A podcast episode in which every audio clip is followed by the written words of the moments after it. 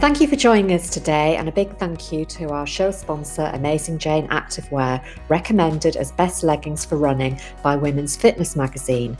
Karen and I have been trialling their designs for a few months, and we can happily recommend them. All designs are cut to skim, not cling, giving you confidence to look and feel great and focus on performance. So, if you'd like to try Amazing Jane Activewear, please use our listeners' special discount code RHH10 for 10% off all purchases at AmazingJane.com. Amazing Jane ship around the world, so please check their website for details. the nights draw in and the mornings get darker and the days get colder, do you think about what food and nutrients you may need to help keep you healthy as you run through the winter months? In this episode, we look at some key nutrients for you to consider focusing on keeping your immune system in optimal health. As well as the foods you eat, we also give you some practical tips to keep you safe and warm as you head out the door on those cold winter months.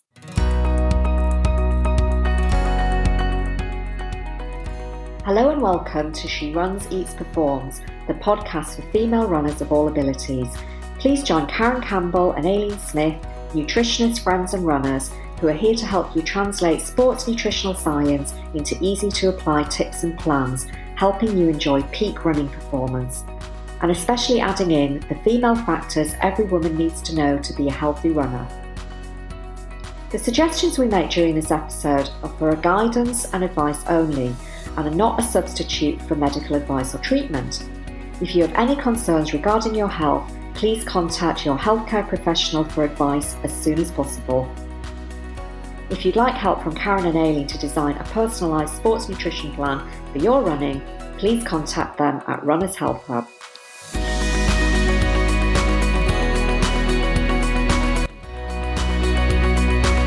Hi, everybody, welcome. Uh, I'm Aileen and I'm here with Karen again. How are you today, Karen?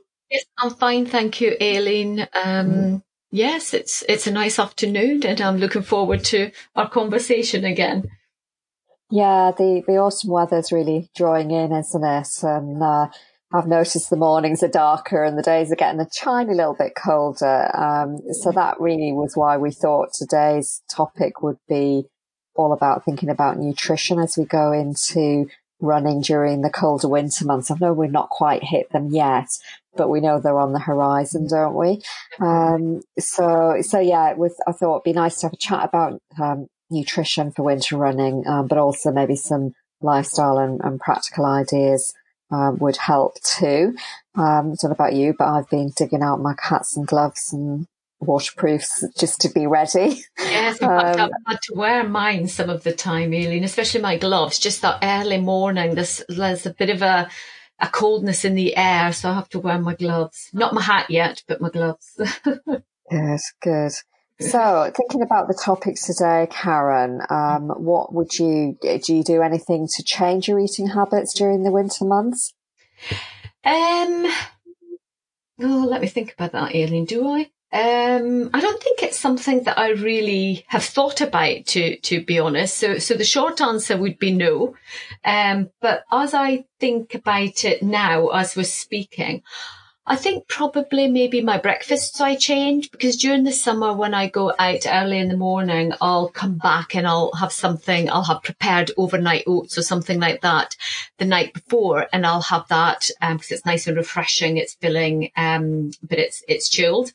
Um, but, but when I start to move into the winter, I find that, um, coming back to overnight oats isn't quite the same. So I tend to shift to porridge.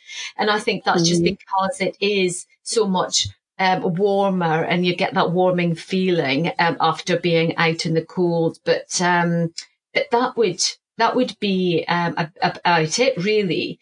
Uh, I am aware that I also need to think about supporting my immune system a bit more over the winter months. So, um, so I do try to think about my vitamin C intake, um, and and and I do also consider um, a vitamin D supplement if I felt it was necessary at this time as well. But how about you, Aileen? Do you adapt your diet at all during the winter months? Um, I don't think I particularly adapt it for my running, um, but I do. I think I naturally gravitate towards eating soups a lot, and I like really adding warming ingredients to recipes, even juices and smoothies, things like ginger and spices and I'll add chili to soup and salads. So you just get that warming feeling from those spices when, when you're eating food. Um, I still love my salads, but I think during the winter, I go for sort of crunchier, chew, chewier vegetables. So things like shredding up kale or shredded cabbage, you know, any types of cabbage. Um, it, it, sort of takes you a bit longer to eat it, but there's something more satisfying about it. Um, so I, I enjoy doing that. Um, and like you, I'm really focused on my immune system. So, um, I've, you know, I've just revised my supplement plan, um, to take me through the sort of autumn, winter months and really help protect me from winter infections. Cause I think that's one of the big, you know, I know we're, we're still in COVID times. Um, so we're all worried about, about protecting ourselves against COVID. But I think in any winter time as a runner, the last thing we want to do is is get a cold or a chest infection or because that's, you know, horrible and it stops you from running and it just sort of drags you down. So, um, having said that, I did have a little shocker of a, a 36 hour head cold last week, which took me by surprise. Um, but that made me really think, well, I've got to bounce back from this quickly. So, um, I've really upped my supplements. Mm. Mm, well done. Oh, yeah. Mm. Yeah. You seem to have bounced back from it quite quickly, Aileen, which is really good and sort of as a reflection on, on how you do look after yourself and your supplement regime at this time of year. So, um, so that's really great. Yeah. And I, I think you can get that sort of, um, you know, you notice the signs quickly and you think, right, you know, I'm going to jump on this quickly yes. and make sure that it's not going to develop into something worse. So, uh, yeah. Nip it in the bud.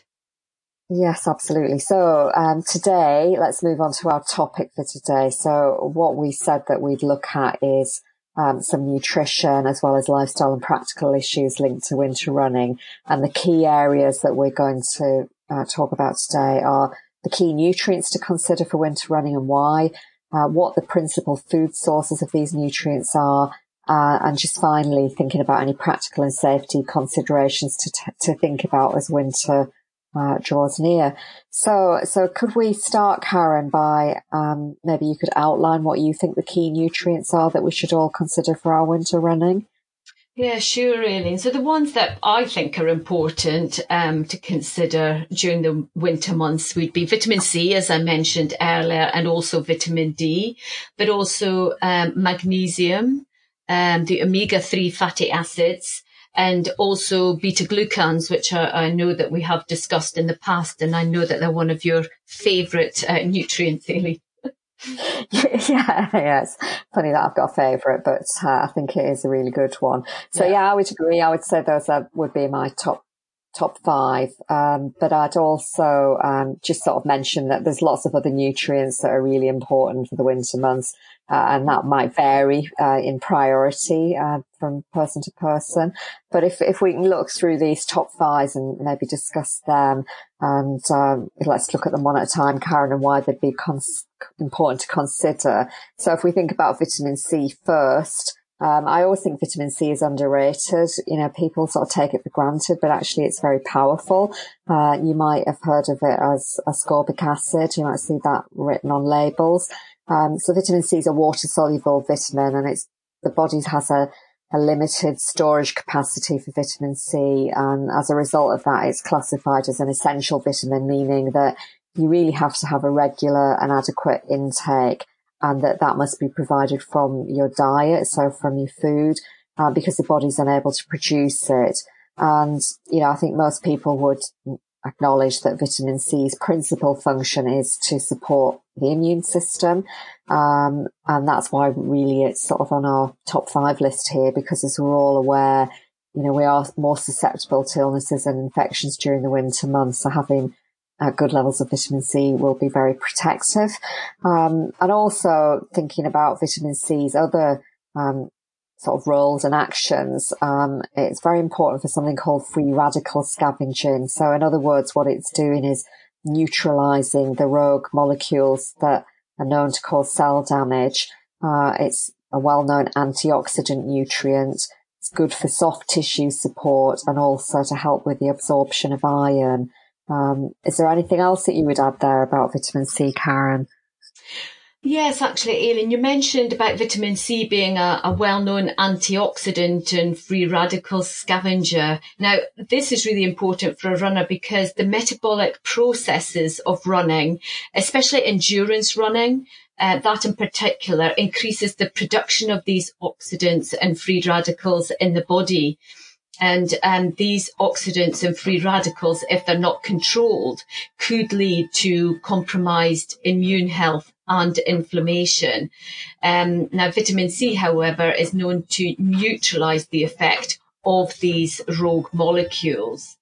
Um, but also thinking about immune support. You mentioned, Aileen, that during the w- winter months we're we're all at increased risk of infection um, and illnesses. Well, runners, and again, especially distance runners, are even more susceptible to this. And they're susceptible to it at any time of the year. So clearly during the winter months, it's important that they really protect themselves because they're at, they're doubly at risk of um, these infections and illnesses. So really important for runners to protect themselves from these risks through that optimal nutrition um, that that we that we're always recommending, really, aren't we, Aileen? Yeah, yeah, but I think it's um it's a good reminder that you know we're we're we're a high risk group, and so we've got to really look after ourselves. So yeah, I'd agree with that, Karen. And what about vitamin D? Um, so um, we've talked a lot about vitamin D in previous episodes, but one of the key reasons that I think a, a runner would need to think about the vitamin D status during the winter is because probably most of the running could be completed during darkness. So when you take into account that many runners may work or they might have young families, then they probably tend to run early in the morning or later in the evening. So their exposure to daylight to support vitamin D synthesis is, is very limited during the winter months. I mean, we'd, we'd hope that their vitamin D status would be good coming into winter because of having been outdoors a lot over the, the summer months. Um, but you know, it's still, uh, we're sort of at, at risk because we're probably, like most people, living in the dark rather than in the daylight. Yeah, I don't know about you, Aileen, but I definitely would fall into that category. You know, most of my running during the winter is completed in darkness because I do tend to go out early in the morning, get my run done before I start the day. So I don't really see much day, daylight.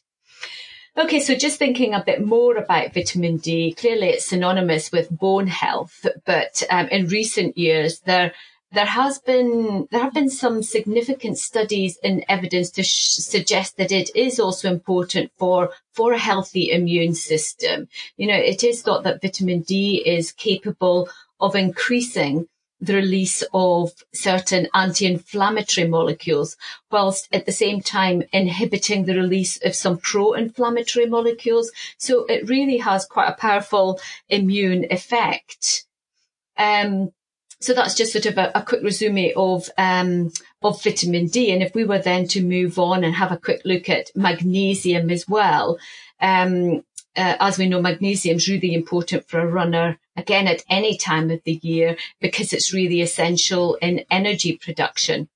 But it's also influential in muscle relaxation, which again is an area we speak about um, quite a lot, Aileen, in other episodes. And during the winter months, you know, it does take so much longer for our muscles to warm up when we're running. So they are, they're going to be really constricted for a longer period of time, which can potentially lead to an increased risk of injury. Um, now, this could be the case following a run, um, if the, if the weather is really cold. So it could be that muscle relaxation following a run will take so much longer to occur as well. So having optimal magnesium status may help to reduce the effects of this and encourage more efficient muscle relaxation, both as we move, move into the run, but also at the end of the run as well. Yeah, so that's um, that's again good advice, isn't it, Karen? So cold weather can equal tight muscles. Um, so having magnesium at an optimal level is really important. Um, and I think the other um, link with magnesium is that magnesium's required for the synthesis synthesis of active vitamin D Um, so that's another good reason to, to make sure that your magnesium is optimal um, during the winter. So moving on to the essential fatty acids, Karen, especially the omega-3. Um, so we know that um, omega-3 is really important for supporting the immune system um, as it's a, a really potent anti-inflammatory nutrient. And, and, we've discussed this quite a lot. There's a numerous number of episodes that omega-3 uh, pops up. So um, episode two, when we talk about macronutrients, episode 14, when we're looking at endurance system and the immune, um, endurance running and the immune system. And then we've also talked about it in episode seven, which was about vitamins and minerals, episode 15, which was about DOMS, and episode 26, a more recent one about nutrition to support soft tissue. So, um, you know, you, again, it's like one of those nutrients. If you look after it and you make sure you're optimal, it's going to have um, effects all over um, the the body. Um, so just uh, another thing that I think is worth mentioning here, Karen, um, that people may or may not know is one of the principal ways that omega-3 exerts this anti-inflammatory influence is by um, competing and displacing other inflammatory molecules from the cell membrane. Um, so I'm thinking about um, arachidonic acid here, which is a pro-inflammatory omega-6 fatty acid molecule. Um, so that I just thought that was something that was worth raising. Yeah, absolutely, Aileen. I think what we can see here is that all of the nutrients we're discussing are known to, to support the immune system in one way or another.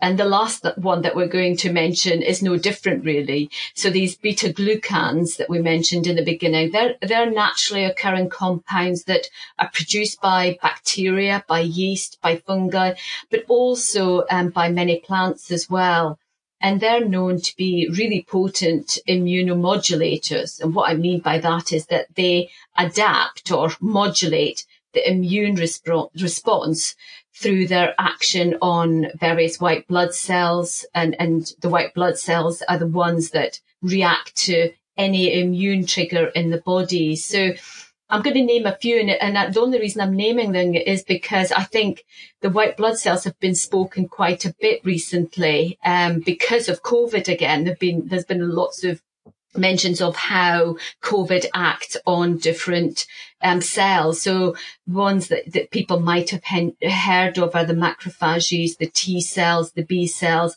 and also the natural natural killer cells. So might mean nothing to some people, but it might mean something to some. Um, yeah. So so, but as, as well as modulating the immune response, the response, beta glucans are also known to fight infection and have also been found to have some anti-cancer effects as well. So again, they are really powerful compounds. Yeah, and you, you, said, Karen, they are my favourites, and I'm always promoting the use of them.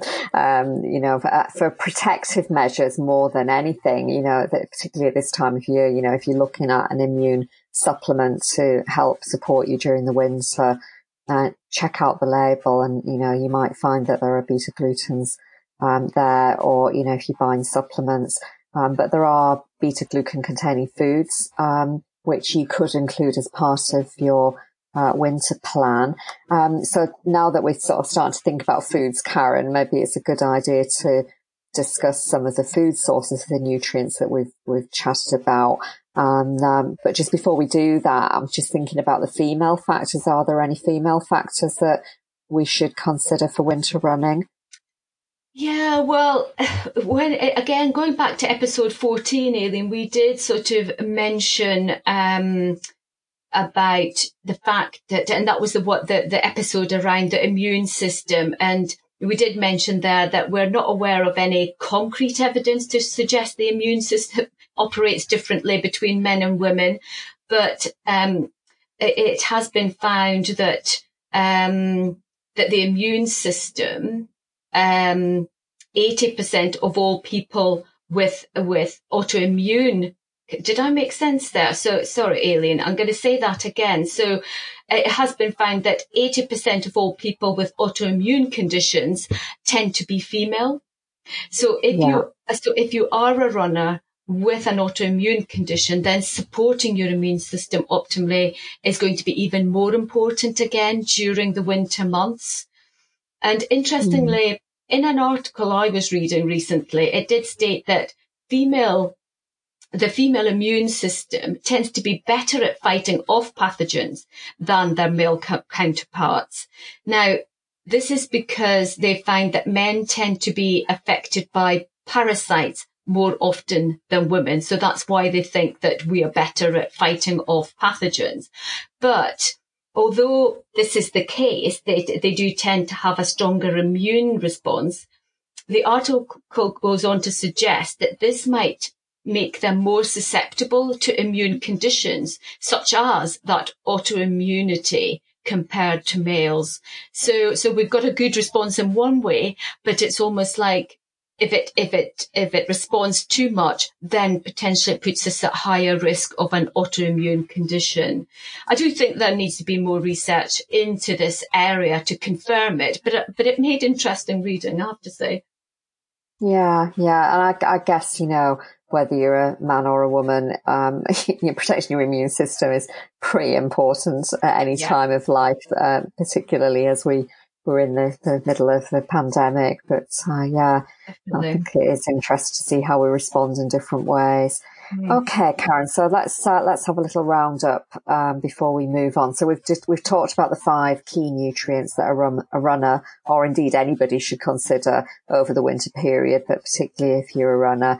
Uh, so we we talked about vitamin C, vitamin D, the omega three fatty acids, uh, magnesium and also the beta glucans. And all of these will support the immune system either directly or indirectly. Um, on magnesium's got that added function of supporting muscle relaxation, which um, would be really protective again in the cold weather. So, so let's um, let's move on and let's talk about the food sources of these nutrients. So well, we talked about um, vitamin C at the beginning of our discussion. Um, so could we talk about the food sources of vitamin C first, Karen? Um, and I know that vitamin C can be found in lots of foods, um, but I think it, it's just worth reminding ourselves of where we can find the principal food sources of vitamin C. Yes, sure, Aileen. So, so it, it, it, actually has been found that the, the fruit with the highest vitamin C content or ascorbic acid, whichever way you want to speak about it, is acerola. Now, acerola is also known as the Barbados cherry or the West Indian cherry because it, it the berries look like cherries. Um, however, it isn't actually a, a true berry. Now, it's known to be one of the richest natural sources of ascorbic acid in the world. Um, and its vitamin C content is supposed to be comparable only with camu camu, if you've heard of that, which is another. I know I have heard of it. I've seen it in the powder form, but I've never used it. Now that's another cherry-like um, fruit that's known to be native to Peru and Brazil. So, so the, the, the, problem with acerola is that it has a very short shelf life. Um, and, and a flavor that is rather unappealing. So it tends to be in the West here. Um, it's purchased more in that powder form. Um, but, but to kind of help everybody understand it, the potency of vitamin C that it contains, it's worth mentioning that the ascorbic content is in the range of 1,500 to 4,500 milligrams per 100 grams of, of this fruit, of the acerola fruit, which is around 50 to almost 100 times more than an orange or a lemon or any of the citrus fruits. It's quite phenomenal. It is very powerful berry. Yes, and I guess, you know, I guess, I guess that, um, you know, we've probably all seen the acerola mentioned in um, supplement labels. Probably that's mm. where we would see it. So you can see why it would be included there. Um, but what about the foods that are more readily available? Um, the ones that are springing to my mind, Karen, are things like um, red chilies, uh, red pep, red bell peppers, um, cruciferous vegetables like kale, broccoli, cabbage, cauliflower, kind of things that I was talking about, including in my salads, mm. uh, green leafy vegetables, and of course, um, you know, oranges and citrus fruits as well. So like you were saying, oranges, um, you know, everybody thinks of vitamin C when they think of oranges. Um, but another comparison, um, would be to, to compare the amount of vitamin C in red chili peppers. So you get, you know, just over 360 milligrams per 100 grams for red chili peppers, whereas an orange con- contains just 50 uh, milligrams per 100 grams. So you can see that although oranges are like the popular one that we would go for, if we're really wanting to increase our vitamin C intake through food, oranges wouldn't be the top choice. Mm. Yeah, no, it's really true, Aileen. And what I think is also worth mentioning here is that the, so the UK recommended nutrient intake for vitamin C is 40 milligrams per day, which should in theory be quite easy to attain when you think you can get 50 milligrams from 100 grams of, of, um, uh, uh, say an orange or something like that. But really to optimize vitamin C levels, um, more than that really would be required. So when you think that it's a water soluble vitamin, so we're unable to store it. And so we need to be taking in an optimal daily intake every day. That's really important. And also I think, um, it's worth mentioning that vitamin C is destroyed by exposure to, to air. So eating these foods really as quickly as you possibly can when they're, when they're still fresh, that would be best. Or um, or maybe and ensuring that you're consuming more than the minimum of 40 milligrams per day when you think that a lot of the the potency could potentially be lost just ensuring that you're getting more than that minimal of 40 milligrams per day is going to be important. Yeah i mean i think the the minimal stuff is almost like paying lip service i believe mm-hmm. it doesn't mm-hmm. really i don't think it really helps helps yeah, you. Well, it's probably better than not doing it at all. But okay, yes. well, let's move on to vitamin D and the and the food sources of vitamin D. And uh, we've we've talked about this in the past, and you've already mentioned, Karen, that uh, we make vitamin D principally through the absorption of uh, ultraviolet light, uh, sunlight through the skin, uh, but we can get a small amount uh, from food. So I always explain to people that you know it, you make it through skin, but you can top up uh, your levels by eating certain foods. So you won't get all of your vitamin D this way, but you could think about eating things like um, sardines. So canned sardines in, in oil would be good. Um, salmon and mackerel would be another good choice. So any of the, the, the sort of small bony fish. And, and also you can sometimes get vitamin D in fortified dairy foods. So uh, fortified milks. Uh, sometimes it's added to cereals. Um, you can get them in, in eggs and, and, some some cheeses as well. So you know, small amounts, but um, you know, it's, it's always worth uh, getting as much as you yeah. can.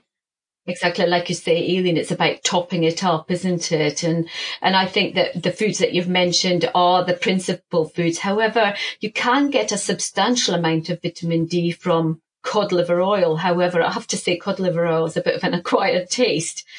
Um, and again, uh, uh, if we were to think about comparisons, one tablespoon of cod liver oil delivers 1,360 international units of vitamin D, whereas the sardines contain only 500 international units per 100 grams. So, so you can see that there's a, there's a significant difference, but it is about keeping it topped up, like you said. Mm. So, Aileen, let's um, move on and, and have a look at magnesium now. What are the principal food sources of this uh, mineral that you would consider? Yeah, well, as we said, Karen, you know, this is a really important mineral and it's necessary for all the functions in the body. And although magnesium is found in abundance in many foods, um, many people are found to be deficient. Uh, and this is often thought because people are following a typical Western diet, which is high in processed foods rather than whole foods.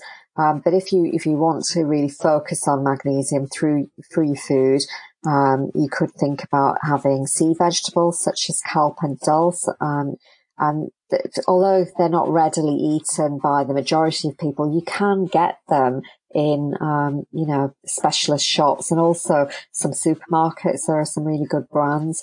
Um, you know, I, often, you know, will use seaweed sprinkles and things like that on my salads. and that would help.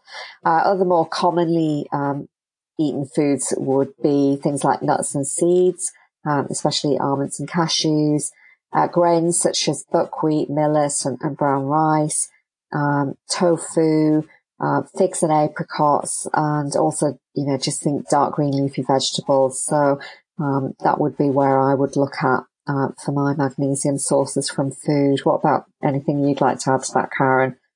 Yeah, I'm just thinking about the comparisons again, Aileen. We've compared some of the others. And if we were to look at it again with the different um, food sources here, kelp contains a whopping sort of 760 milligrams per 100 grams of um, of magnesium, um, whereas almonds, which is actually quite one of the good sources of everyday foods containing magnesium, uh, containing magnesium, it contains 270 milligrams per 100 100 grams. So again, quite a significant um, mm. difference there. And again, when we look at buckwheat, it contains 229 milligrams per per 100 grams. So yeah, it's vastly different between foods.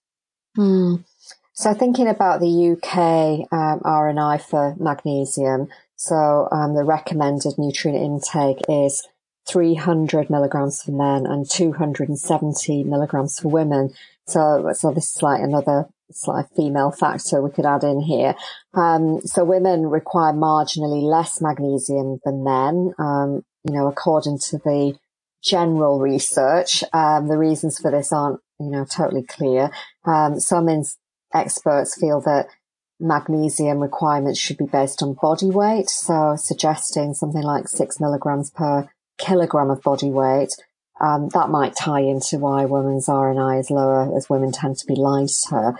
Um, and I think this is a bit of a generalization and I would really think that magnesium intake should be linked to sort of environmental factors as well. You know, how much magnesium are you using up in a day because of stress, because of, um, you know, your training regime and things like that. So I, I think, um, again, optimizing it would be really, really important. Um, so, Karen, we, we're sort of, uh, as usual, running out of time. So can we uh, take a quick look at the sources of omega-3 and beta-glucans? And I wondered if you could give us a few ideas for omega-3 to start with. Yeah, sure, really. So, like I said, I'll, I'll, I'll, I'll name a few and I'll be as brief as, uh, due to quickly as possible. So regarding um, the oily fish containing omega-3, and these are the principal sources um, that most people know about regarding um, omega-3 food sources. Now there's an, an, acronym called SMASH, and it's a really good way of remembering that the, the fish, the oily fish to consider for your omega 3, your day or your weekly omega 3 intake. And this is the acronym SMASH stands for salmon, mackerel, anchovies, sardines, and herring. So if you can remember that, then you'll remember the, the different fish that, uh, that are going to be supportive of, of omega 3 intake. Great. Okay. And there are, there are some other, um, omega-3 um, sources for vegetarians and vegans. Um, so things like flaxseed, hemp seed, chia seeds and walnuts. So, um, you know, adding those in would, would help too. Um, so that, that's really helpful, Karen. And, and we've, and I like the acronym. I, I, love that. I think the only one that I don't eat regularly would be herring. So maybe I should mm. try that and force myself to eat it. it doesn't appeal, I have to say, but I'm very good no. at all the others. Okay. So thinking about the, um, the RNI for, um, omega 3 um, again there, there are some uh, suggested differences for men and women so men should aim for um, 1600 milligrams per day, whereas the recommendation for women is 1100 milligrams. Um, but remember, these are not the optimal intake figures. So again, you know, people would need to adjust that depending on, on their health status, really. Um, so finally, let's thinking about the beta glucans, um, and we talk about those, as I said in episode 14 when we were discussing the immune system. Um, but Karen, wonder if you could tell us about the food sources of beta glucans. Yes, of course, Aileen. So, so yeah, so you find beta glucans in the likes of oats, barley, baker's yeast, the whole grains, and also mushrooms. For exa- example, reishi, my, maitake, and shiitake mushrooms. Um, but as well as including foods, it, a potential supplement contain, containing beta glucans may be necessary. And I know, Aileen, you use a supplement containing, is it beta 1, 3, uh, 1, 6 glucan? Um, with some of your clients, um, mm-hmm. because it's, it's a really natural form of soluble dietary fiber and it's derived from the cell wall of baker's yeast. Um, and you use it because it's a pure extraction and so it doesn't contain enough yeast protein to cause any allergic reactions. Is that right? Have I, have I named that correctly, Aileen? Yeah, yeah, that's, uh, yeah. that's what people need to be thinking about, uh, when they're choosing, um, a supplement. And, and you mentioned the, um, the mushrooms again, you know, mushrooms are really potent. So, you know, having things like mushroom soup or, um, you know, just using them in any kind of recipes would be really helpful. So yeah, um, yeah. Great. And, and, and also remember- the mushroom supplements too. I, I, was just thinking about the mushroom, medicinal mushroom supplements. I know everybody always like things, oh, that sounds a bit woo woo, but actually there are some fantastic, uh, and a lot of research on, on the effectiveness of medicinal mushroom supplements. And I use them, um, quite a lot with clients too. Right, thanks for that, Aileen. So hopefully you've all found uh, learning a bit about the, the various food sources for these key nutrients really helpful.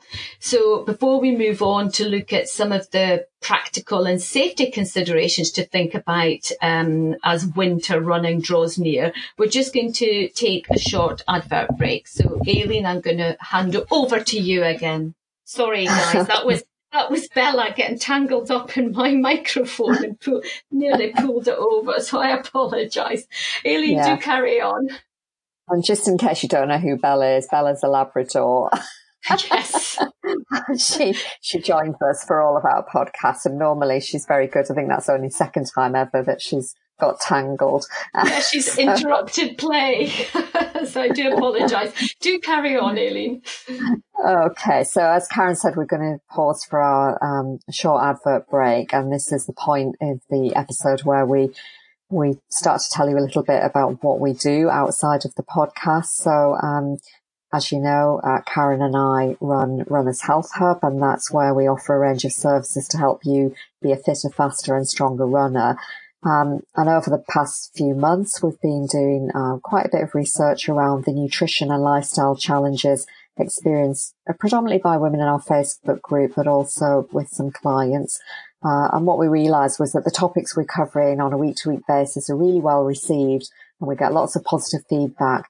But the missing link for many followers is they don't know how to put it all into practice and they would really value some direct input from us while they do it. So in recent uh, weeks, we've been busy designing our Healthy Woman, Healthy Runner method.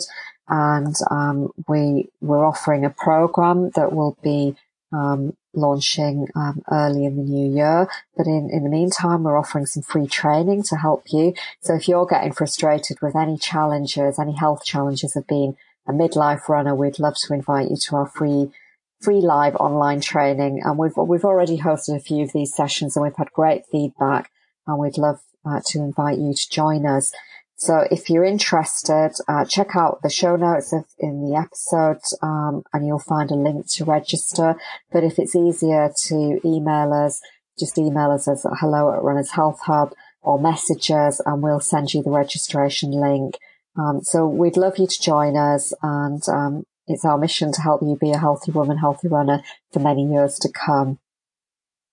Excellent. Thank you, Aileen. So now what we're going to do is we're going to move away from food and nutrition and start to think about some practical and safety considerations for all our winter running.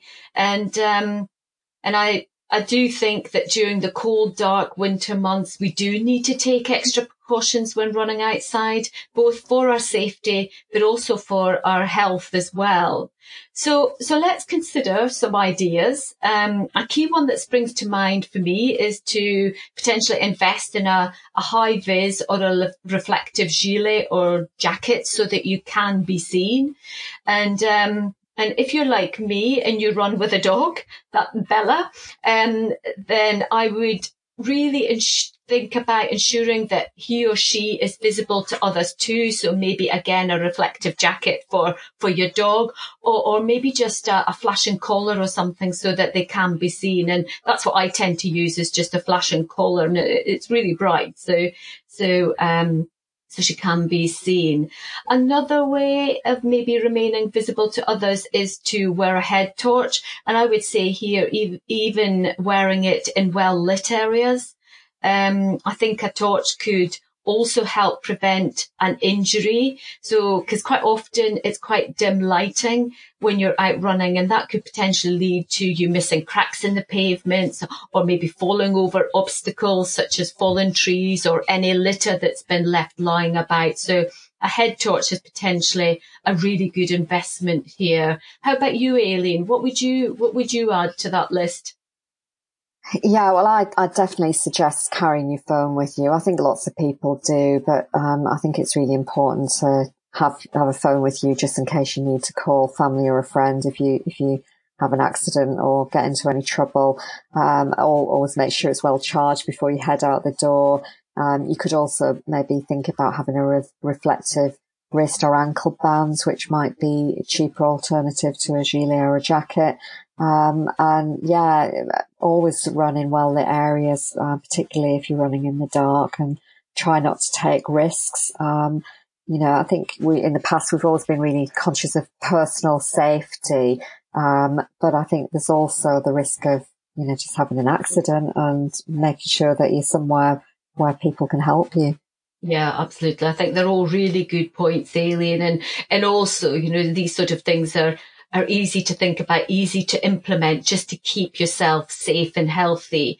Now, if we were to sort of move on and think about the weather, um, so the cold weather as we head deeper into winter, um, I would I would suggest che- checking your running shoes actually, just to ensure they still have good grip. You know, when was the last time you actually changed your running shoes? And I know I actually need to do this myself, mm. um, because it's really important that you've got the good the good grip for those slippery paths and trails actually. And in fact, if you do have trail shoes, because some people have um, road shoes and trail shoes, and, and maybe it's time to get your trail shoes out um, or maybe not yet, but in the near future, getting those out um, and and just swapping them over and using those as the heavy rain and possibly the snow starts to arrive.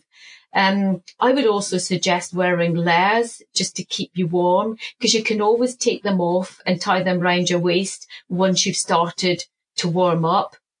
And also, um, taking eh, or wearing a hat and having gloves. Mitts being really good because um, they tend to be warmer than than gloves because it's skin on skin. So um, so so that tends to keep you much warmer than than gloves do. Yeah, yeah, all good, good suggestions, Karen. And I'd, I'd also recommend take some money just in case you needed a taxi or, um, you know, have a, a warm drink ready for you when you finished running, you know, you, you might want to stop off and buy something on the way home. Mm. Um, and also, you know, have that emergency contact number available just in case. Um, and I think, you know, the other thing is, you know, and I've done this so many times where I've run in when really I shouldn't have done because the weather conditions are just too extreme. And I think on those days, you really have to come up with an alternative. So think about what else you could do a swim, um, go spinning, tr- go to treadmill running or some indoor strength training just until you can go outside again.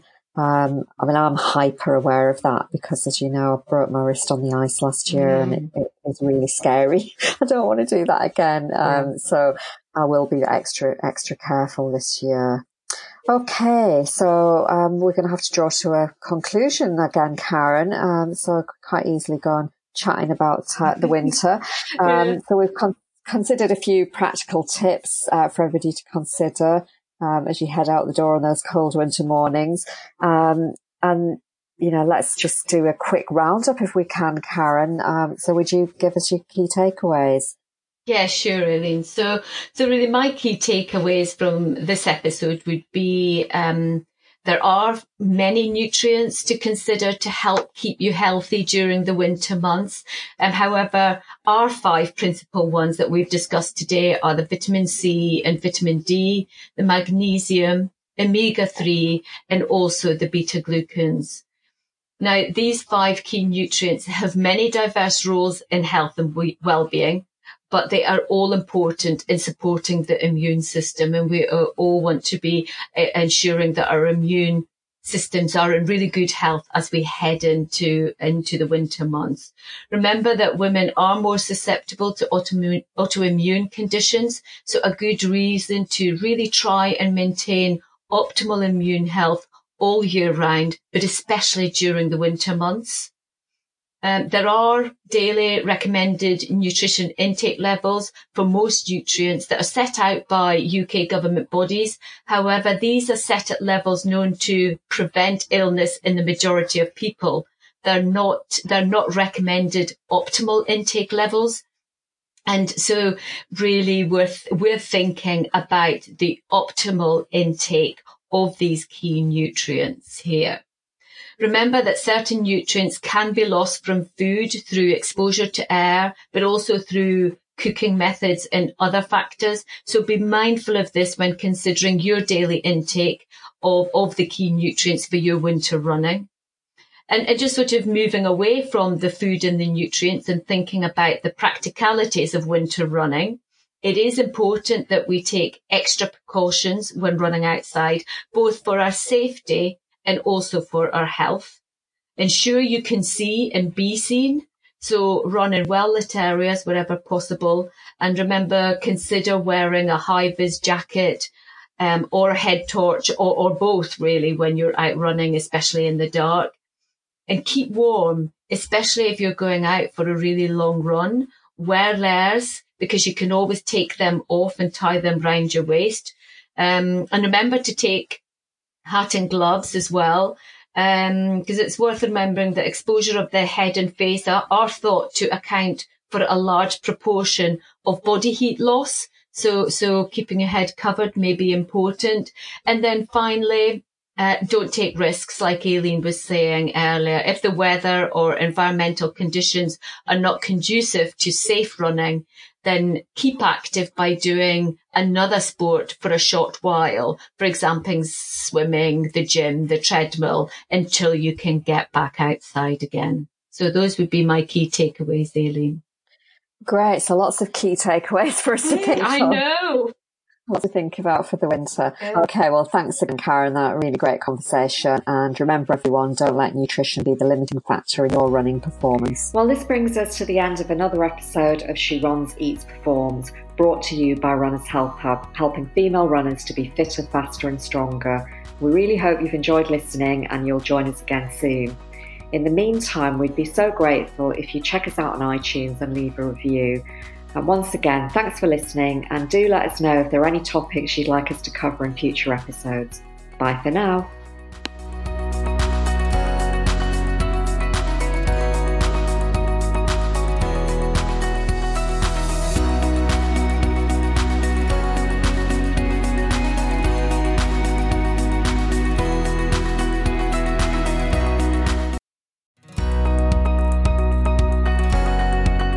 We'd like to introduce you to our show sponsor, Amazing Jane Activewear for women's changing bodies, recommended as best leggings for running by Women's Fitness magazine. We think they have everything a female runner needs. First of all, they are high compression to support your legs and bum. They have a deep waistband so they stay up and they don't move about when you run. There's a handy left pocket for your phone and a zip pocket on the waistband, which is great for your cards or a key. They also have a hidden tracker pocket for storing a GPS tracking device, and this is a unique safety feature. All Amazing Jane designs, including tanks and tops, are cut to skim, not cling, giving you confidence to look and feel great and focus on performance. Karen and I have been trialling wearing their range for a few months and we can happily recommend them. So if you'd like to try Amazing Jane Activewear, please use our listeners' special discount code RHH10 for 10% off all purchases at AmazingJane.com. Amazing Jane ship around the world, so please check their website for details. Thanks again to Amazing Jane Activewear for being our show sponsor and for sharing discount code RHH10 for 10% off all purchases.